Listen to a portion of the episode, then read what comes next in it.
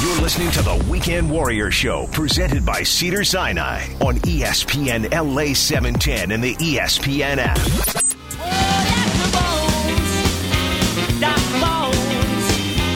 Welcome back, Weekend Warriors. What a treat. Literally. Talking about my favorite Italian ices, better known, better known as sorbet from the great company Ciao Bella, and my favorite flavor, chocolate. Nikki and Keith Schroeder on the line. I want to thank you guys for, for doing this. So, texture. How do you get to consistency? How, what's the recipe? How do you make ices? How do you make sorbet? And how is it different than gelato or ice cream?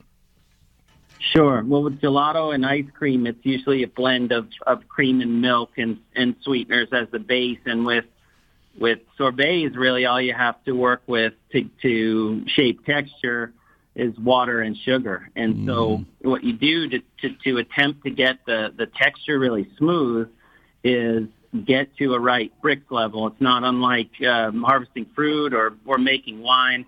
And with sorbets, the Brix level needs to be somewhere between 28 and 32, and you have to balance to make sure that the solids aren't too high. Otherwise, it could taste a bit like uh, frozen cotton ball, almost like fibrous and not and not so pleasant. So you got to keep the solids moderate, and then just get the sugars and, and, and water ratio right, and it's it's actually fairly easy. So this is the same problem Eric Heiden had because you got a crack in the ice that his skate got caught in because obviously at that spot the ice didn't blend as a beautiful conforming force. It led to a crack. So you would get a crack in your sorbet if you open it up if the ratios were not right or the temperature was not right. I mean, it's the same thing, no? That's exactly correct. And and so even from from 28 to 27, for instance, it would go from feeling smooth and scoopable to being able to kind of knock on it like an ice pop. Hmm. But- And do you actually hire people to be tasters of your gelato and sorbet? Yeah, it's pretty cool in the offices every day when uh, the R and D team is working. They run around with spoons. I think I'm surprised all of us don't weigh well over 350. Oh man, when you think about the perfect job in life, what do you do for a living? I'm a taster for Ciao Bella's sorbets. Like, oh my god, sign me up! Holy smokes! Let me know a little bit about you I guys. found another job. Uh, so let's start with you ladies first. So Nikki, where did you grow up? What did your dad do for a living? What was your journey like? How did you end up at Ciao Bella? Oh, that's a great question. I grew up in upstate New York, in Albany area. Nice. Um, yeah. I worked at I New worked at a hospital at Cooperstown, so you're not too Ah, far from okay. Coopers. Yep, I actually did a um, a rotation up there. It was really just a delightful thing to be near the Baseball Hall of Fame. But there was a beautiful hospital up there affiliated with Columbia, and I was a medical student at Columbia, and I went up there. It's just the nicest people, just the nicest area. You say you're from New York. It has nothing to do with Manhattan, by the way, or Far Rockaway, where where I'm from. But uh, it is New York technically. Beautiful area. All right. So you grew up in Albany. I grew up in Albany. My father was a firefighter wow. um, in in Albany, and uh, he helped me develop my love of food. And uh, you know, it's very uh, you know kind of farmy up there. If you get outside of the get outside of Albany, there's a lot of farms, a lot of agriculture, and um, I've always loved the that that farm ethic of uh, outside of Albany, and uh, you know, heading down towards the city, you get a lot of in the Berkshires, a lot of folks that are celebrating agriculture. So that's kind of who I was growing up. And then when I met Keith in college, we uh, we we kind of collaborated on our love of food, and um, Right. and he. And uh, and and so that's kind of where our journey started together was uh, in college. And Keith, what about you? What'd your dad do for a living? Where'd you grow up? Same area? Did you and you went to the same school? But how does it all end up going to food? No, no, I'm a Long Island boy, and and my father was uh, and still is uh, uh, athletic director and football coach. So I grew up with sports running through through the veins and listening to uh, WFAN in, in, in New York incessantly. So uh, to be on a, a sports radio show today brings it full circle. You're not just on sports radio. This is ESPN in Los Angeles. This station broadcasts the Lakers, the Rams, LAFC. This is a big deal for you to be on. This is the number two market in the country. And all your friends are going to hear about this because you should put this on the link, which uh, Steve Paulette can help you with, because to be able to talk about sports and art and food all at once.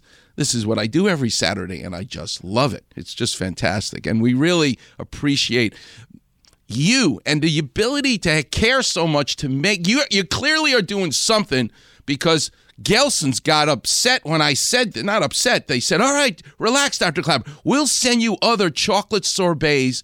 We just don't carry Ciao Bella chocolate anymore." So they sent me all these verstunkene flavors and companies, and they all made. Let me tell you something. They're terrible. They're terrible compared to you guys. So the recipe, how you freeze it, whatever it is that you're doing, you are doing. You're the Michelangelo of sorbet. How do you That's like that? very kind. Thank you, Dr. Clapp. All right. So I want to know one other thing.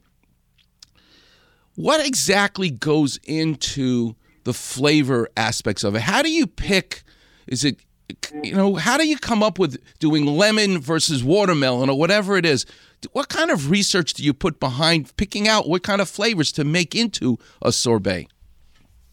You know, some people think we have the coolest job in the world because we literally travel to, to Italy every every two years for a big uh, gelato conference in Rimini. And Gelato um, conference. what- Can you imagine a gelato conference? Are you here for the conference? Yeah. Like, oh my god. Yeah. Oh, my it's God. cool. and they have coffee and chocolate too. It's not so bad. And, uh, You all You know, walk around like my grandson. You probably have all the chocolate still on your cheeks, on your lips. You're like, there's no napkins in Italy. Like, you must be here for the conference. Your face is a mess. Oh my god. yeah, but we, we we travel. We travel and we go to gelaterias all over the countryside, and we, we, we watch other experts at their craft, and then and, and try to learn from our peers. You know what's interesting when you do travel? I was in Paris. I mean, I think about some of the greatest desserts I ever had in my life. And it's when you combine, you know, they talk about pairing, like the right wine with the right this, or in Paris, the right cheese with the correct bread, the right sauce. If it's pesto, it's a certain kind of macaroni, not spaghetti. The whole idea of pairing.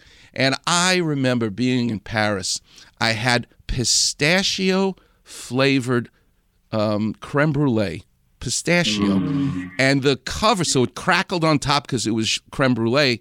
And then they put Valrhona chocolate on top. And I remember the moment when I realized, oh my God, sugar and cinnamon, peanut butter jelly, the idea of pistachio with chocolate was like next level as a combination. And I'm telling you, combining your sorbet with the gelato also, it's so interesting when you pair things in food that it almost is one plus one is seven. It's not just two.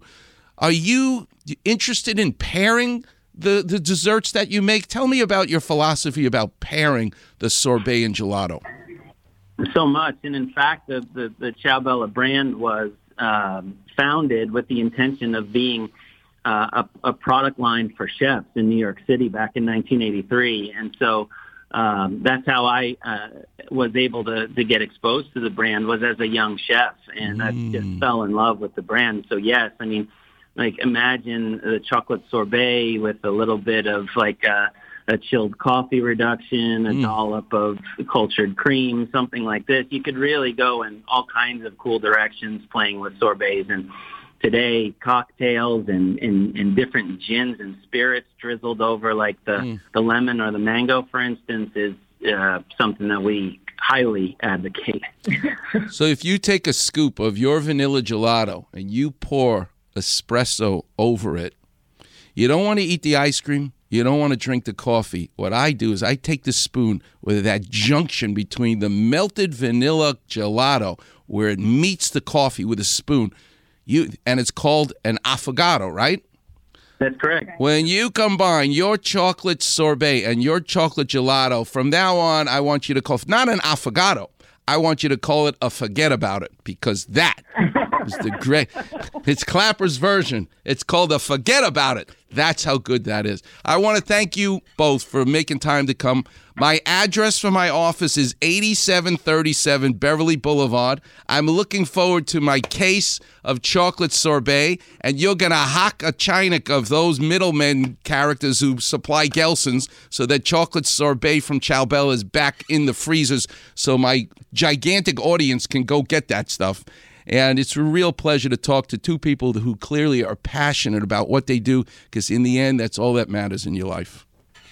Ah, thank you. It's honored to, to be on the a call with you today. Okay. My, uh, the feeling is mutual. Thanks again so much, and we'll talk soon. The great Nikki and Keith Schroeder from Ciao Bella. Thank you both for making time. Appreciate it. All right, Warriors. Coming up next, we'll do some clap revision. I definitely want to talk about LeBron James and his groin injury. I have a great clap revision for you, and it involves a seesaw that you'll see at the park. What could LeBron James' groin injury have to do with a seesaw? I'll explain the anatomy. Coming up next on the Weekend Warriors Show. The number's 877 710 ESPN.